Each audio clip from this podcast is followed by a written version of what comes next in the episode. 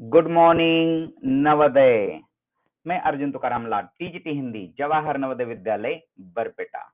सुबह के सत्र में आप सभी का हार्दिक स्वागत। मैं आपके सामने एक सुंदर सा विचार लेकर आया हूँ, और वो विचार है संगत का असर। बच्चों, हम बहुत ही सारी कहानियाँ पढ़ते हैं। उन कहानियों के माध्यम से हम कुछ शिक्षा ग्रहण करते हैं।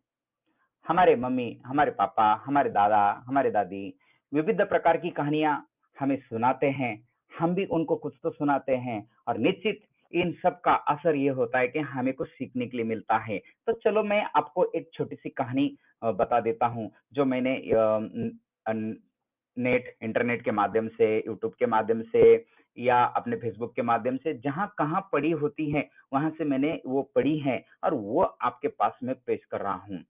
तो चलिए हम सुबह के सत्र में कहानी को आरंभ करते हैं।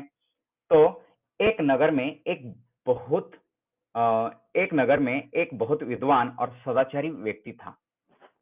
परंतु उसका पुत्र विपरीत स्वभाव का था। गलत लोगों की संगत में होने की वजह से वो बिगड़ गया था। पिता ने पुत्र को कुसंग से दूर होने को कहा। मानने वाला कहा था वो?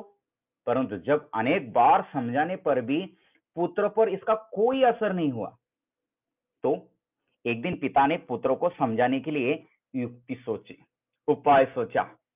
पिता ने अपने पुत्र को बुलाया और कहा, बेटा, तुम जिस संगति में पड़े हो, वो अच्छा नहीं है। पिताजी ने उसे बार बार समझाने की कोशिश की, लेकिन जो युक्ति सोची थी, उसके अनुसार उन्होंने कार्य आरंभ कर दिया। उसे एक हाथ में कोयला और दूसरे हाथ में चंदन लाने के लिए कहा, जाओ बेटा एक हाथ में कोयला लेकर आओ, एक हाथ में चंदन लेकर आओ। जब पुत्र दोनों सामान लेकर आया, पिता ने चंदन और कोयले को वहीं रखकर उसे अपने दोनों हाथों को देखने को कहा। पुत्र ने देखा, एक हाथ में कोयले, एक हाथ में कालिक लगी हुई है, कोयले के कारण उसके हाथ काले हो गए हैं।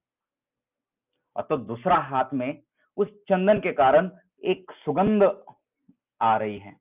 पिता ने पुत्र को समझाते हुए कहा बेटा, अच्छे लोगों की संगति चंदन जैसी है। उनका साथ छोड़ने पर भी अच्छे विचारों की सुगंध बनी रहती है। और बुरे लोगों की संगति कोयले जैसी होती है। उनका साथ छूटने पर भी उनके बुरे आचरण की कालिमा हमारे जीवन को दुष्प्रभावित करती है और कितने साल तक रहती है।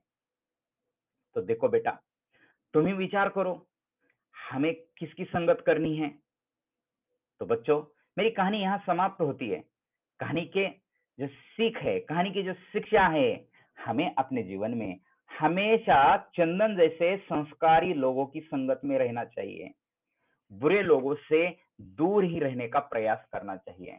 तो परीक्षा आ रही है, आप छात्र हैं तो छात्र के जीवन में हम अच्छे लोगों की संगति में जितना अधिक रहेंगे, उतना हम ज्ञान ग्रहण कर सकते हैं और इस ज्ञान के बलबूते पर अपना भविष्य उज्जवल कर सकते हैं।